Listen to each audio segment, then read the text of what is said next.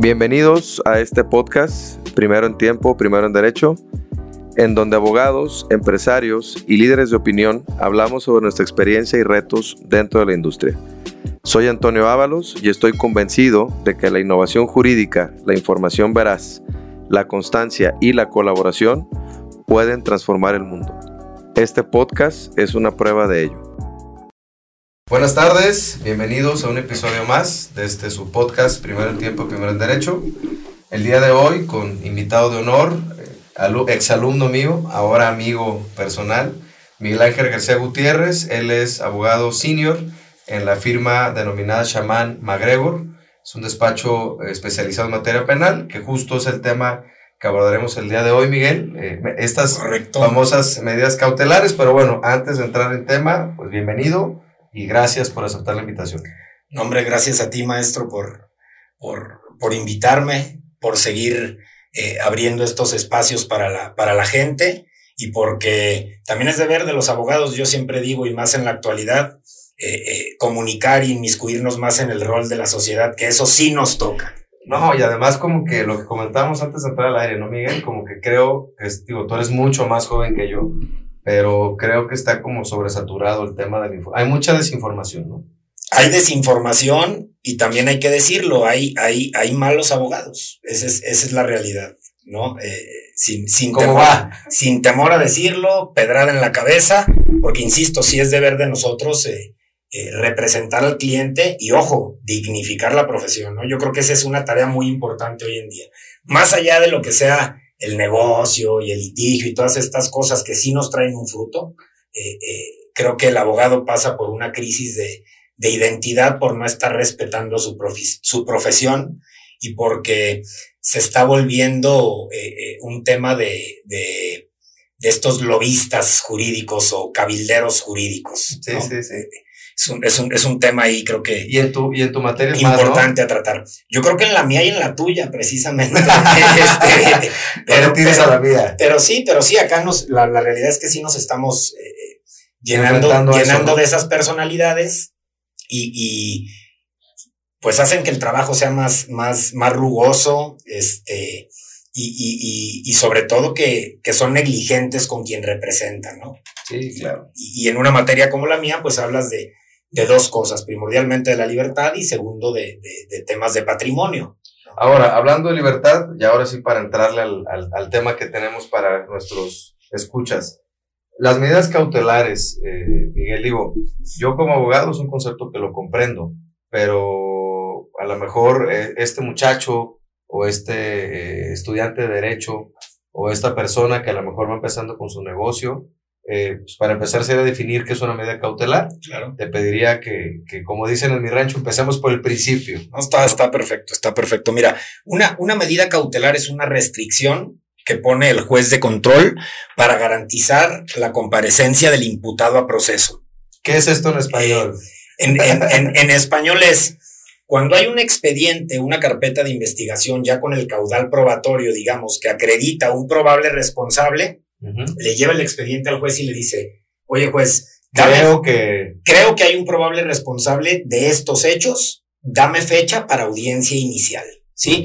¿Por qué hablo de la audiencia inicial? Porque en ella es donde se discuten las medidas cautelares. Tiene por ahí eh, ciertos temas eh, procesales, que son términos que se extienden a tres días o a, o a seis días, 72 horas o 144, pero ahorita vamos entrando eh, entonces en, para... en, calor, ¿no? Ya más con las especificaciones de la medida. Hay que también decir que son 14 medidas cautelares, no solo es una. Pero vamos a hablar en específico de la más, eh, de la más dura, de la, de la más severa, que es la prisión preventiva. Que eso en, en español sería que me metan al bote. Que te quedes en el bote sin tener sentencia. Ok. Eso es importante. Es muy importante, porque insisto, ahorita, eh, eh, derivado de esta misma plática, yo no quiero, yo no quiero aquí venir a hablar de artículos y demás, porque eso ya está en la ley, es decir, cualquier estudiante puede acudir a la ley a consultarla. A mí me gustaría dar eh, aristas que son propias, eh, y, que, y que nacen de mi, de, mi, de mi experiencia en el litigio, ¿no? Eso es, eso, es, eso es lo que me gustaría porque es como la gente entiende, ¿no?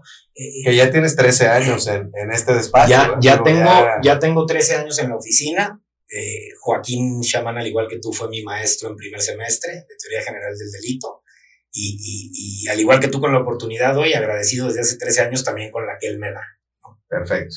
Ok, Miguel, entonces contextualizando, para los que, como dicen, como les digo a, los que están aquí, para los de a pie, que no son abogados, sería yo tengo una averiguación previa, se sigue llamando así. Ahora se llama carpeta de investigación ya en el nuevo sistema a partir de 2015. Tengo una carpeta de investigación donde soy responsable de un probable delito. Es correcto, donde se me está denunciando de posibles hechos delictivos. Ok, ya tú como abogado presentas tus pruebas. En el momento en el que te citan a la audiencia inicial y tú compareces como imputado, en esa audiencia se te dice con qué pruebas se te está acusando, de qué se te está acusando y se, y se decide la medida cautelar y se discute sobre ella. Ahora, someramente, ¿cuáles serían? O sea, para ti, ¿cuáles serían las más graves? Pues mira, la más grave esta. La, más grave esta y la que tiene particularidad. Ahorita voy a hablar de sus particularidades, tanto en México como, como a nivel internacional, como es que juegan un papel este, importante y violentando eh, garantías individuales. Pero las, las,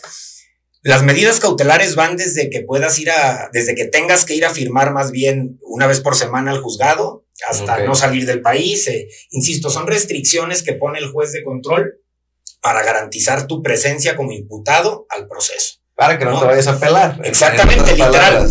Fíjate, aquí voy a citar a, Luigi Ferraioli y, y, él dice algo importante en alguno de sus libros porque él dice que muchas veces esta, esta prisión preventiva lo que origina es un efecto contrario en el imputado. Es decir, que por temor a la prisión preventiva se sustrae. ¿Sí? Antes era, bueno, aquí en México era, era, era eh, la orden de aprehensión y salía con sigilo y se guardaba, entonces tenías un poco más de control, ¿no? Y incluso la autoridad era más, eh, eh, más reservada respecto de eso. Ahora no, ahora vas a la audiencia de imputación y te puedes quedar en la audiencia inicial. ¿Sí me explico? Este plazo de la medida no puede exceder de dos años. Ah, bueno, pues hay que decirlo. Este pero, pero, insisto, estás aprisionado sin estar sentenciado. Mira, nosotros decimos, y, dicen los que saben también, vaya, y digo nosotros, eh, insisto, derivado de lo que se ha aprendido, eh, hay, un, hay un constante choque entre la prisión preventiva y la presunción de inocencia, ¿sí? Eh, yo siempre digo, o muchas veces digo en algunas mesas que en este punto se juega el, Estado de Derecho en lo que hace al tema penal. ¿Por qué? Porque hay que ir más al fondo este, eh, en lo que hace al tema de reos y de reclusorios también. La imposición de la medida se da, pero no tiene sentencia o estás ahí por, por los medios eh, equivocados, porque no tienes para garantizar la reparación del daño, este, porque no tienes para una defensa de calidad, entonces, ¿qué ocurre? Las cárceles se sobrepoblan. ¿Quién paga las, a, los el Estado. El Estado. Y así te vas. El, el, yo, yo soy muy democrático y garantista. Me gusta creer en ese mundo romántico, o al menos ese he estudiado, eh, en lo que hace al derecho penal. Y creo que la finalidad del mismo, en lugar de ser selectivo y caro como es ahora, ojo, en tiempo, en dinero, en, abogados y demás, eh, eh, creo que debería, debería estar centrado y de verdad poner un empeño y un esfuerzo real en reinsertar a la gente. A la gente. ¿Para qué? Para que la gente sea útil otra vez. ¿No? Pero aquí no. Digo, porque sí existe ese estigma, ¿no? De que vienes, vienes del bote. Digo, yo en mi, en, mi, en mi, materia, yo te pido una carta en antecedentes. Claro. Para poder trabajar. Claro. Entonces, si estuviste sujeto a un procedimiento penal, claro. estuviste en Puente Grande o en la cárcel que sea, y saliste con los famosos antecedentes penales, que todo el mundo le tiene pavor a los antecedentes penales, pues también coincido contigo, ¿no? Oye, a ver, pues ya cometí un error, ya me condenaron, ya tuve esa medida cautelar, quiero pedir chamba, porque ya me arrepentí, porque quiero cambiar mi vida, y un requisito para que me des chamba es que no tenga antecedentes. Yo, yo, yo creo que se puede acotar, digo, y, y, y, y, lo dices bien, pero esos son los problemas reales. Y los problemas que si tú bajas un poquito son los que sí le pegan a todos. Porque la delincuencia no nada más saben los abogados penalistas. Yo creo que hay muchas víctimas, ah, me explico, pero para eso hay que construir desde otras trincheras para poder tener un sistema eh, de justicia sólido. aparecían los índices, eh, si no me equivoco, Toño, el año pasado de, de, justicia eh, en el Estado, Jalisco era el segundo lugar más corrupto. Jalisco, solo lo rebasaba Veracruz. Entonces, esto no solo es por la dádiva y la recepción de algún dinero y demás, sino por la operatividad de los asuntos y cómo se dan los asuntos o cómo utilizo yo estas herramientas jurídicas para mal. Ahora, Miguel, ok, eh, Juanito está por un posible delito, llega a la audiencia inicial famosa que me dices, ¿me puedes repetir cuánto tiempo tiene el juez para decirle qué va a pasar con él. Una vez que llegue la audiencia inicial. O ahí mismo le dice. Dependiendo. Te vas al bote, te quedas. Es, eh, es, dependiendo, sí. Te citan a la audiencia. Si, si amplías el término. Que eso es muy de abogado, ¿no? Eso el abogado tendrá que hacerlo. Sí, sí, sí. Bueno, este. Una buena defensa. Y, dependiendo de las pruebas que tengas también, exactamente. Porque si no, en, en, en, en esa misma audiencia, si amplías el término, se imponen y se discuten las medidas. ¿Sí? ¿Por qué?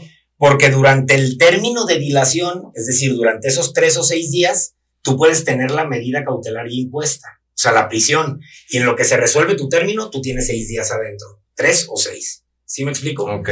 Pero se resuelve después de la vinculación y se debate este, entre las partes, es decir, el Estado debe acreditar la afectación que está causando la supuesta conducta ilícita y la defensa deberá debatir. Ahí el juez entra en un mini juicio de ponderación y derivado del debate elige si se queda o no se queda. ¿Y cuánto tiempo tiene para hacer eso? Este, es, en una audiencia, es en una audiencia, en una audiencia, no, no es tiempo. Este, te digo, tiene sus términos y, sus, y, sus, acepciones o excepciones más bien, pero eh, eh, se decide ahí en ese, en ese término. Me quedé. De, tres o seis días, me quedé. O me fui. Me quedé o me fui, exactamente. Y no quiere decir que si me imponen esa medida, o sea, esa medida no, no, es, te pueden poner esa medida y no te ponen las otras, pero pueden mezclar las medidas cautelares, es decir, no solo te pueden imponer una, te pueden imponer varias medidas ya, o sea, Que evidentemente, no puedes evidentemente si estás en prisión no. te van a seguir a firmar, no te van a hacer no salir del estado porque estás detenido, ¿no? Pero se pueden imponer otras que son, insisto, más suaves. ¿Por qué? Más suaves porque te permiten defenderte en libertad. Punto. Punto. ¿no? Esta medida cautelar también tiene la, la, la, especificación que solo la puede solicitar el Ministerio Público. Okay. Nada más la puede solicitar el Ministerio Público. Ahora, Miguel, ¿qué, qué le dirías? Eh? Y se pide cuando otras medidas no permiten asegurar el desarrollo de la investigación. O sea, esta medida cautelar propiamente. Sí, o sea, necesito meter las, las, otras 13 las pueden pedir este, la víctima y el Estado. ¿Cuál será el delito más común donde tú has visto que el, que el Ministerio Público sí pide que la gente se quede? Es que lo hemos, o de cajón lo pide siempre. Lo hemos, lo hemos visto, lo hemos visto en muchos. Eh, depende, no, no, no podría decirte en específico. obviamente, obviamente, obviamente, ojo, los, los delitos que son de prisión preventiva oficiosa, que serán los denominados delitos graves, pues ya te dice eh, la Constitución cuáles son, ¿no? Este, los, los fundamentos legales de esto son el 19 y 20 constitucional y del Código Nacional de Procedimientos Penales del 153 al 171. Ahí descansa el fundamento legal de todo esto. Insisto, yo no quería hablar de esto. Este, la última reforma que sufre el 19 constitucional, que es el 12 de abril del 2019, incorpora nuevos delitos a la prisión preventiva oficiosa. Voy a poner un ejemplo, voy a mencionar tres. Feminicidio, violación y secuestro son de prisión preventiva oficiosa. Ok, para los no abogados, ¿qué es oficioso? Oficioso es que va. Digo, yo sí te entiendo, pues, pero, pero, para alguien que, no, es, que no sabes, es, es oficioso. Es que va per se. ¿Qué es, qué es per se? En el cauce del proceso, ah, con la naturalidad del proceso, ¿no? Eso, eso. A ver, voy a tratar de traducirlo yo. Para, para los que nos están escuchando. A ver, y te ayudo. oficioso sería que por la naturaleza del delito. Sí y por la naturaleza por la, propia naturaleza de la conducta, la autoridad o el Estado está obligado a solicitarlo, o bien un particular puede solicitar, pero por la gravedad del delito, por la gravedad de la conducta, se tiene que perseguir o se tiene que investigar, aún y cuando el supuesto afectado retire su querella. Es que. ¿Estoy en lo correcto? Aquí, aquí, bueno, en, en, parcialmente. sí, parcialmente, parcialmente, maestro.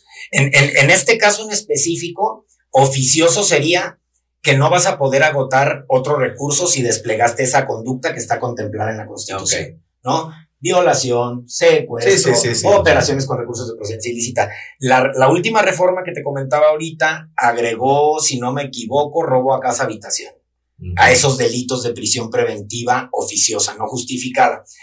¿Por qué se llama justificada la justificada? ¿No? Eso es, eso es, eso es importante. ¿Cuándo procede la prisión preventiva? El Ministerio Público solo podrá solicitar al juez de control la prisión preventiva o el resguardo domiciliario cuando otras medidas cautelares no sean suficientes para garantizar la comparecencia del imputado a juicio. Esto es que no te me peles. Esto es, sí, igual, que no te me peles. Y que por la gravedad del delito te tienes que quedar. O sea, no te puedo soltar para que andes. Por la gravedad del delito, pero, pero eso, eso, eso sería en lo oficioso. En la justificada, yo tengo que justificar por qué. Es decir, que tengo los. Tu estado tienes que acreditar que la otra persona o es un peligro para la víctima o los testigos o tiene los medios idóneos para sustraerse de la acción de la justicia, o, este, o, tiene propiedades diversas en, diferentes lugares de la República y poder adquisitivo para poder salir. Que otra vez, esos son argumentos que se utilizan, pero que tú no sabes si el juez va a tomar en cuenta o no.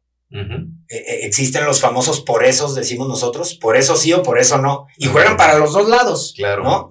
Eh, con las máximas de la experiencia y la costumbre, ¿qué es eso? ¿No? sí, que es una máxima para empezar. ¿Costumbre de quién? ¿No? O sea, eso, eso, eso, eso, esos son temas que me parece importante resaltarlos. Este, te, ah, te dejan por, por falta de arraigo. A mí me tocó una vez una experiencia, un asunto en Ciudad Guzmán. Eh, nosotros éramos defensa, el imputado vecino del, del, municipio de Zapopan. Vamos a audiencia, nuestra primera audiencia, eh, me recuerdo perfecto el nuevo sistema. Vamos a audiencia y en el camino decimos, pues no es un delito que amerite prisión preventiva eh, justificada. O sea, ¿Cuál era el delito? Eh, era un fraude. Ah, un fraude. No la va a pedir el Ministerio Público. ¿no? Era eh, una defraudación, una supuesta defraudación, para nosotros hasta el día de hoy sigue sin ser fraude. Este, de un millón de pesos el juez le decreta la prisión preventiva justificada por ser vecino de Zapopan y no, no poder garantizar su presencia en Ciudad Guzmán. Le ofrecimos como garantía pasaporte, visa, eh, colegiaturas de los niños, cartas de buena conducta del trabajo, escrituras públicas de que teníamos una propiedad. ¿A dónde te pelas? No nos aceptó nada. Te quedas. Te quedas. Entonces digo, bueno, pues si con esos documentos no te acredito que son los que o sea, tampoco se no me voy a pelar. Tampoco se busca el hilo negro, ¿eh? No hay que hacer un, peritaje en, cohetes y no, no, no, no, no. O sea, no me voy a ir. Tan simple ah. como, como lo que pruebo. El dicho, los testigos, la carta. Bueno, ya, ya, evidentemente, si me pelo, tengo otro tipo de consecuencias, ¿no? Pero, pero no debería, ¿no? Ahora, Miguel. No debería ir menos ofreciendo esto. Ahí te va. Para los empresarios como este que tienes del millón, del fraude y demás, ¿qué les recomendarías? Digo, en este podcast me gusta que los abogados den recomendaciones. Claro. la, parte conceptual creo que ya quedó clara, que, que, una medida cautelar es que te vas al bote, que en resumen sería, te vas a la cárcel, como se dice coloquialmente. Obviamente tienes que venir de una carpeta de investigación. Claro. El juez en la audiencia te dice si te quedas o te vas. Tiene que justificarse por el por qué te quedas o el por qué te vas. o, el, o, el, por qué no te quedas si la solicita el, Ministerio Público, es decir, defenderte. Y ya tu abogado tendrá el término para, para defenderte, ¿no? Correcto. Primer consejo que lo dijiste al arrancar, contrátate un buen abogado. Sí, sí. Yo, ¿Cómo saber si es buen abogado? Yo, eso, yo eso, yo a mí me lo han cuestionado mira, mucho. Eh, eh, hay, hay, hay, hay, temas, hay temas que nos preceden y que son fantasmales muchas veces y, y, y, y se sabe porque es un mercado. Y, luego la gente tiene miedo a decir estas cosas, pero no. Es, es, como el doctor, pues te vas con el de más confianza, con el que precede la mejor reputación, qué clientes ha representado, qué tan público es. Yo les digo a veces, eh, no porque me vaya muy bien, este, pero creo en la carrera y creo en las dádivas de la carrera porque he trabajado en ella y porque, y porque me ha dado eh, la personalidad y lo que soy ahora. Eh, y por eso insisto tanto en dignificarla, este, porque, porque creo que los buenos abogados se notan. Se notan con la confianza que tejen con el cliente, se notan con, con decir la verdad con el cliente. ¿no? Es, eh, eso, eso se siente, maestro, se siente. Y ojo, otra cosa que también es muy importante y que yo me la paso, dice y dice y dice, hay que agarrar responsabilidad. O sea, sí tienes la libertad de, del cliente en tus manos, pero también te toca dar malas noticias y te toca darlas así, como van. ¿no? Porque, porque aquí no solo es dar y ganar y ganar y ganar y ganar y ya gané y ya metí. No, no, y, y, te toca recibir. En, en, la medida en que tú recibes con responsabilidad, es cuando empiezas a darle planteamientos serios al cliente, ¿no? No cuando le dices lo que quiere escuchar. Ya le dice consejos al abogado, ahora dárselo al, al empresario. Al, al, al, empresario, ¿Qué le dirías? Es, que podría ser tan simple. Digo, en tu materia a lo mejor te, diría, oye, cuida con quién haces negocio. Sí, sí, por supuesto. Cuida la procedencia, cuida. acciones preventivas respecto de la medida cautelar, este, creo que se van a ir descubriendo. Ahora ya hay criterios que te dicen que no basta con que tengas arraigo en la ciudad en la que se te imputa, sino con que tengas un domicilio fijo por así decirlo. Son criterios nuevos que van saliendo, pero que van saliendo derivados de litigios, es decir, eh, tiene que haber casos jurídicos totalmente para poder evolucionar y, para que el criterio sea más, más, más extenso y más amplio. Yo creo que el consejo obvio, Miguel, sería no te metas en problemas. No, no, no, no. Pero en esta ciudad tan no, mezclada. No solo no te metas en problemas, asesórate, asesórate. soy también creyente de que el abogado de la actualidad no puede fomentar pleito para ver sangre. Tiene que tener más habilidad blanda ahora, es decir, fomentar más la negociación, fomentar más ya otro tipo de, de estrategia y consejo hacia los mismos empresarios para que no se vean metidos en temas de litigio, sino que sea preventivo el derecho, Toño. Y nos vamos a ahorrar muchísimos problemas. Ahora, sé que no va a pasar así, pero creo que va a ser tendencia en unos años. Digo, a lo mejor en lo laboral yo te puedo decir, ¿no? Pues que tengas tu reglamento, que tengas tu contrato, que tengas tus comisiones. No, he, tenido la fortuna de pasarle asuntos laborales. En pena, eh, y nos ha ido muy bien. Nos ha ido muy bien. Ahora, en penal, la medalla para el En, penal hay, hay como una due diligence, hay, una, hay un previo, hay algo que puedes decir, oye, ahora, no empalmes tus cuentas, oye, no tengas, no sé, algo en penal que... Ahora, ahora, ahora empieza eh, estos temas de cumplimiento y de, de, de compliance eh, penal y demás. La realidad es que no hay organismos que lo regulen, los ofrecen sistemas privados. Ok. Sí, sí me O sea, a ti cuando llega como litigante a tus manos, ¿no te sirve de nada ese compliance? Yo, sí sirve no, sí me sirve, sí me sirve porque yo lo puedo ejecutar en una empresa, pero vamos, no hay un manual o, estas cosas. Es decir, es. Pero pudieras dar algún consejo así. Es sujeto a talento del abogado. Sí, claro, insisto, que es. Tres, cuatro que, que, se, que se prevengan que se prevengan los sí, abogados. ¿Qué me prevengo? Al momento de firmar un contrato, ah, al momento de abrir las cuentas, al momento de constituir sus empresas, documentar la vida de las empresas es muy importante en, materia penal. Luego la gente dice, no, yo soy el dueño y quiero ahí estar en todo y aparecer en todo y tengo constituida mi empresa desde el 98 y no he documentado la vida de la empresa. no te la tengo nada. De nada. De nada porque no le das vida, porque no, hay actas de asamblea, porque no le das nada. No le marca. Entonces, ojo, no, no porque quiera, pero, pero la famosa comisión por omisión y cometo algún delito o, me está persiguiendo la autoridad por esta famosa comisión por omisión y yo ya tengo los elementos para hacerle frente a mis contratos bien redactados, este, mis facturas bien hechas, mis declaraciones de impuestos, mis declaraciones de impuestos. Esa sí es la manera de reducir el riesgo de que te peguen un chingadazo. Hacienda y quien me digas. Eh, también eh, decimos siempre el, en los delitos el camino no es de rosas. O sea, el, el, tema no se soluciona solo. Tienes que hacer una serie de cosas para solucionarlo. Es decir, no, a mí no me va a pasar. No, a mí nunca me va a pasar. Y a los tres años, voy. sí me, porque pasa, ocurre. no, me dijo otro abogado que ya quedó el tema. Ah, perfecto. perfecto. Ya nos pasó una vez. Calcada también. Oye, vengo llegando de no sé dónde tiene el aeropuerto, revisión aleatoria, traía orden de aprehensión. Oye, ¿qué te entregó tu abogado que te dijo que ya había quedado resuelto todo? No, nada, nada más de palabra. Y un empresario de aquí de Guadalajara que dices, ¿cómo? O sea, ¿cómo sigues cayendo en esas prácticas? Por eso, por eso a mí me gusta, eh, te digo, ser, ser así de frontal y, dar las buenas y las malas como son y, y hay estrategias y hay rutas para, para conseguir los éxitos pero no te salen todas, y menos en este camino eh, del derecho. Ok.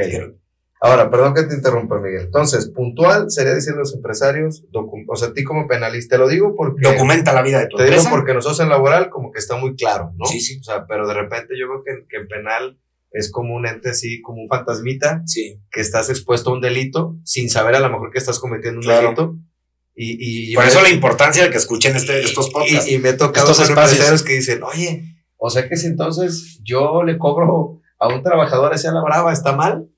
Claro, la ley dice que le puedes quitar el 30% del salario mínimo, no de su salario. Claro. ¿Y cuál es el delito? Pues te pueden usar por fraude o no sé, ¿no? O alguna conducta penal. Aquí, aquí, aquí en, el, en, el, en el que nos pasa eh, eso propiamente es en el delito de defraudación fiscal a nosotros, que es, que es, es un área de expertise de la oficina, los delitos fiscales y financieros. Eh, la gente dice, cuando me llegue, si me llega la querella, le pago Hacienda y todos felices. La realidad es que son dos procedimientos distintos, eso como punto número uno. Es decir, son dos autoridades diferentes las que conocen. Y como punto número dos, no es pago y ya, sino cuando excede un monto, me este, ya para no meternos ahí, no, no, no, no solo me meten, no accedo a ningún beneficio y tengo que pagar con prisión. Ok. ¿Sí me explico? Ese es, eh, ya, digo, ya no hablamos de la medida cautelar como tal, pero hablo del tipo de delito. Y esto sí va generalizado para el empresario, porque otra vez, culturalmente no está acostumbrado a invertirle al abogado. Ojo, sí, invertirle al abogado. Como buen abogado que es, oye, le pago el servicio que yo creo que, eh, que vale, pero que, que, me está dando, que me ofreció, que me... ¿Sí me explico? Sí. Eso, eso, eso no existe. Eh, eh, no, no, no existe aquí y por eso creo que luego son los problemas que nos podríamos evitar o que el empresariado podría evitar. No, y además te digo algo, ¿eh? yo he escuchado a pocos penalistas. Digo, no, no por echarte flores a, no, gracias, tu firma, ni, a, ti, ni a, tu, jefe, pero ustedes son de las pocas firmas penales que yo sí veo que promueven la prevención. Sí, claro. O sea, que sí hablan de prevención. Claro. La mayoría de los penalistas es, tengo el tema, uh, no, son 50 años de cárcel. Y la gente es como de, ¿qué? Uh, no, vas a perder tu casa. Uh, no. Entonces, como que, y te lo digo con respeto, ¿eh? No, no, no, adelante, porque sí se Los laboralistas nos dicen terroristas. Sí, sí. Dicen que nosotros somos laboralistas, somos terroristas. Pero los penalistas, la gente como que les tiene ese miedo de que ustedes siempre, la amenaza es esa, ¿no? O sea, como la amenaza siempre es, te vas a ir a la cárcel. Sé que es real y sé que, claro. Y sé que puede pasar. Pero digo, te lo digo a ti y se lo puedes transmitir también a Shaman, que es, es un sello creo que ustedes tienen como firma que sí la apuesta en esa prevención. Y, o sea, como de cuídate, o sea, no, te esperas a que te llegue. Claro. No, no, y te, y te, te agradezco, eh, te digo la, la, la mención, maestro. Eh, la, la, realidad es que pujamos por eso, por lo mismo. También tratamos de poner nuestro, Granito de arena. Nuestro granito de arena por cómo están las cosas. Y luego otra vez suena ridículo. No, pues a ti qué chingados, a ti. Bueno, ya hay mucha, eh, mucha violencia, muchos se te meten en el carro, mucho. Entonces, desde donde nos toca a nosotros, sí podemos modificar algo del tejido social. Sí, decir, es, oye, pues La justicia es un eslabón importante. Es un eslabón importante. Y para eso hay que meterse en el papel y hay que meterse en el rol. ¿Qué es un mamón? Que no sé qué. Puede ser, pero defiendo en lo que creo y lo hago con dignidad que eso es importante. y hablo de los abogados, ¿eh? en específico. Bueno, a ver, Miguel, nosotros aquí en este podcast, siempre los que nos escuchan, como cierre, les hago dos preguntas. Una muy sencilla, que creo que ya las he respondido durante todo el desarrollo del podcast, pero sería, ¿cuál sería para ti tu principal consejo que le darías al estudiante que se quiere meter en tu materia, que le llama lo penal, ¿cuál sería el consejo que le darías a ese, a ese chavo que te está escuchando que va en primer semestre como tú y que decide ser penalista? Al que decide ser penalista, pues, se compra unas buenas eh, tafiles para dormir, porque no, no es cierto. La, realidad es que eh, eh, la carrera, como, como ya te decía, tiene sus frutos. Yo soy primera generación de abogados en mi familia, me siento muy orgulloso de serlo. Como te decía, creo en la carrera, Creo que la carrera da. Creo también que hay que pagar un precio, lo decíamos también antes de entrar al aire, eh, un precio físico y muchas veces un precio moral, este, de choque interno, pero creo que representar con dignidad la profesión es lo, lo, lo que los va a llevar al éxito, que se crean abogados, que sí se metan en el papel de ser abogados. Aunque estén en primer semestre. aunque estén en primer semestre y que, pero ojo, por algo escogieron la carrera. Al que no le guste también está en su derecho de decir que no, pero al que le guste, eh, que le ponga. Y, y, y, no, quiero sonar trillado aquí como tío, échale ganas. No, no, no, no. Sino hay que tener valores y firmes eh, como hay que tener coraje, hay que tener entereza, hay que tener un amplio sentido de, del honor. Este, dicen por ahí que el honor es el deber moral de hacer lo que te corresponde contigo y luego con los demás. Eso es lo que hay que tener. Eh, insisto, el estudio, sí, la actualización, sí, eso, eso, en, el, eso en el aula, en la, en la casa, este, actividades extras, eh, seguir estudiando, seguirse preparando. Eh, pero, pero creo que el éxito en la profesión pasa por hacerlo con dignidad o no. Entonces el consejo claro sería que tengan mucha dignidad para recorrer el camino y que estén dispuestos a, a tropezarse, porque eso es lo único que los va a hacer aprender, al menos en esta carrera. Ok. ¿Qué le dirías a tu Miguel de hace seis años? Que las cosas se pueden y que se... Yo, mira, otra vez eh, con cosas tan sencillas, pero lo, voy a tratar de, de resumir. Yo tengo la fortuna y la dicha de decir que estoy viviendo la vida que yo quería a través del derecho. Creo que eso, este, es loable eh, y, es, y, es, admirable, claro. Y, y, ojo, no va para los demás ni para las grandes firmas. Eso es una victoria personal.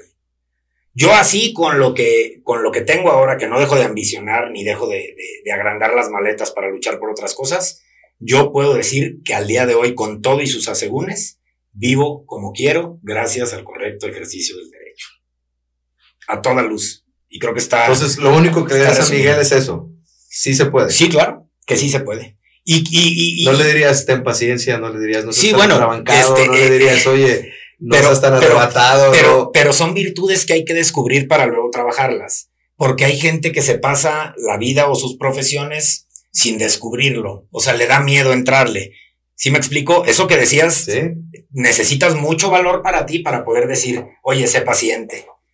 Sí, cabrón, no traigo ni para el refresco y tengo que ir a la penal hijo de la chingada. y me dices que tengo paciencia. me explico? Y, entonces, pues, ¿de dónde viene la paciencia? ¿No? No soy lo que digo que voy a hacer, sino lo que sí hago, ¿no? O sea, este, también como abogado, no, yo puedo decir que soy señor justicia y si no hago nada, hacer, hacer implica un acto de voluntad, levantarme y hacer, ir, poner, quitar, hacer, decir, influir. Constancia, entonces también. Mucha constancia. Ese, ese, ese, ese, ese, sí, ese sí. Ese sí es un punto muy clave porque no crean en los estados de ánimo. El estado de ánimo, muchas veces tú ni lo controlas, son reacciones químicas o no sé, del cerebro, ¿no?